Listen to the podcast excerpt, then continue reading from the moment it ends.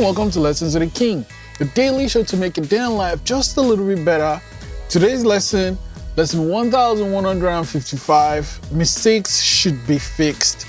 Once you know the mistake, fix it right away. Thing about mistakes is it, it might hurt, it might feel like a failure, but I, I, I believe that we need to change our thoughts when it comes to mistakes. Rather than seeing it as failure, see it as an opportunity to learn. When we fix a mistake, we learn for next time and we do better next time. From 1155, what was the last mistakes I fixed? Lesson 1155, mistakes should be fixed. I'll see you tomorrow.